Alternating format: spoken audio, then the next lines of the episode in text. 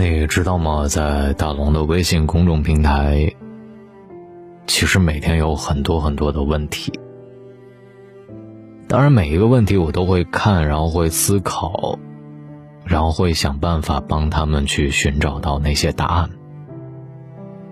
比方说，有很多人会问我：“大龙，你说我在刚恋爱的时候那么甜蜜，在结婚的初期那么恩爱，为什么这些年之后，我们变得越来越像陌生人了？”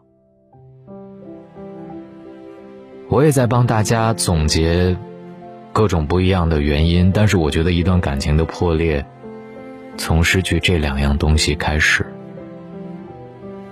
人这辈子会遇到很多人，但真正能在你生命当中留下痕迹的，没几个。大多数的人都不过是过客而已。生命匆匆。能有幸遇到一个有缘人，自然是要好好珍惜。可感情的事，偏偏又不是我们所能左右的。很多时候，你用尽全力去爱一个人，但是最终还是不得不眼睁睁的看着他离开了。爱情美好，却也特别残酷。有些事情，终究是无奈。但所有的失败。都有迹可循，感情也是一样。从相爱到分离，绝不是一蹴而就的事情，而是一个日积月累的过程。其实，无论是夫妻还是恋人，一段感情破裂，都是从失去这两样东西开始的。我是大龙，微信公众号搜索“大龙”，看到那个穿着白衬衣弹吉他的小哥哥，听到我。首先，自身魅力是感情的动力。两个原本素不相识的人能够走到一起，必然是因为在对方的身上看到了能够吸引自己的闪光点。这些闪光点，也许是颜值，也许是才华，也许是幽默感。不同的人会有不同的魅力，也一定会有人对此心动不已。但时间。总会慢慢的把很多东西冲淡，或许他曾经对你的某一个优点称赞有加，可时间一久，也就觉得稀松平常起来了。人都是喜新厌旧的，两个人相处越久，激情褪去越快，没有了新鲜感，感情就会出现第一次危机。而保持新鲜感最好的方法，就是让自己始终有魅力。魅力四射，让对方始终为你着迷。复旦女教授陈果说过这么一句话：“长久的感情就是一次又一次的爱上同一个人。爱情想要长久，不能仅靠初次的心动，而是要在漫长的日子里，让对方一次又一次的心动。这就需要你永远保持一种动态，而不是一成不变。”不断提高自己，变得好看，变得有才华，变得有气质。在你完成一次又一次蜕变的同时，他也在一次又一次的重新认识你，爱上你。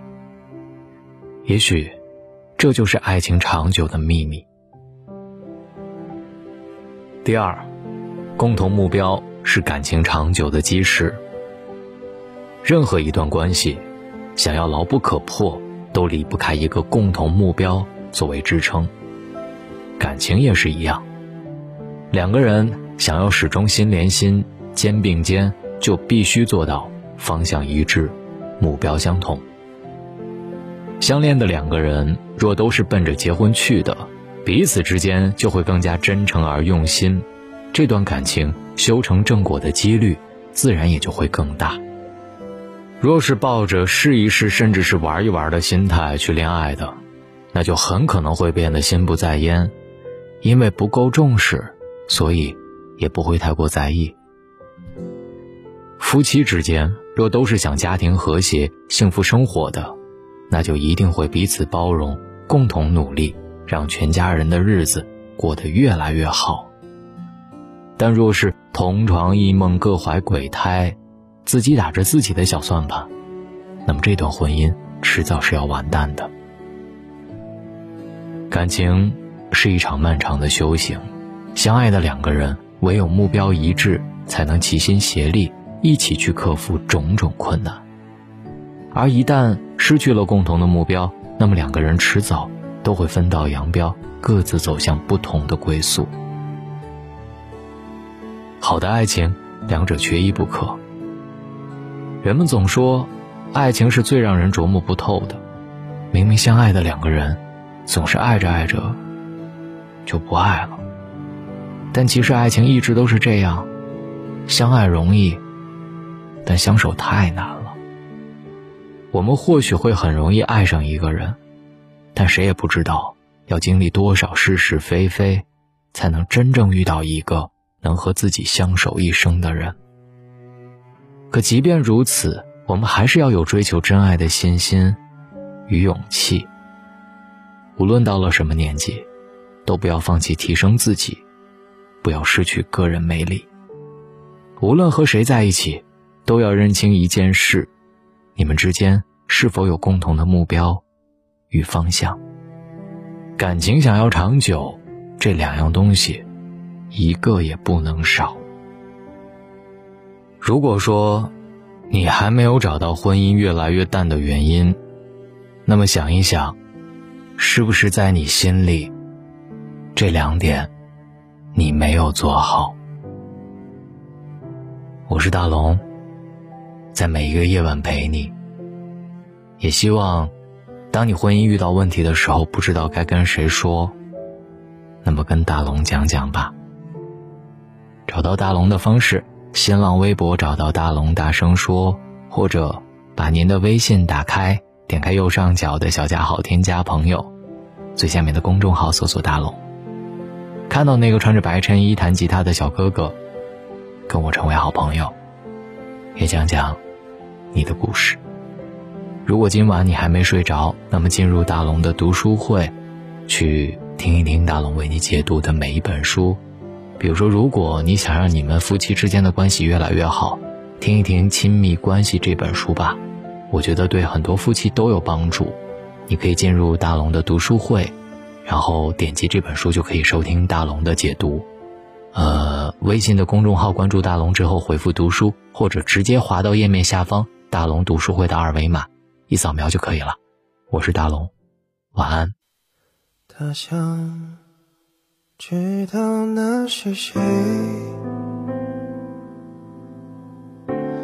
为何总沉默寡言？人群中也算抢眼，强颜的孤独难免。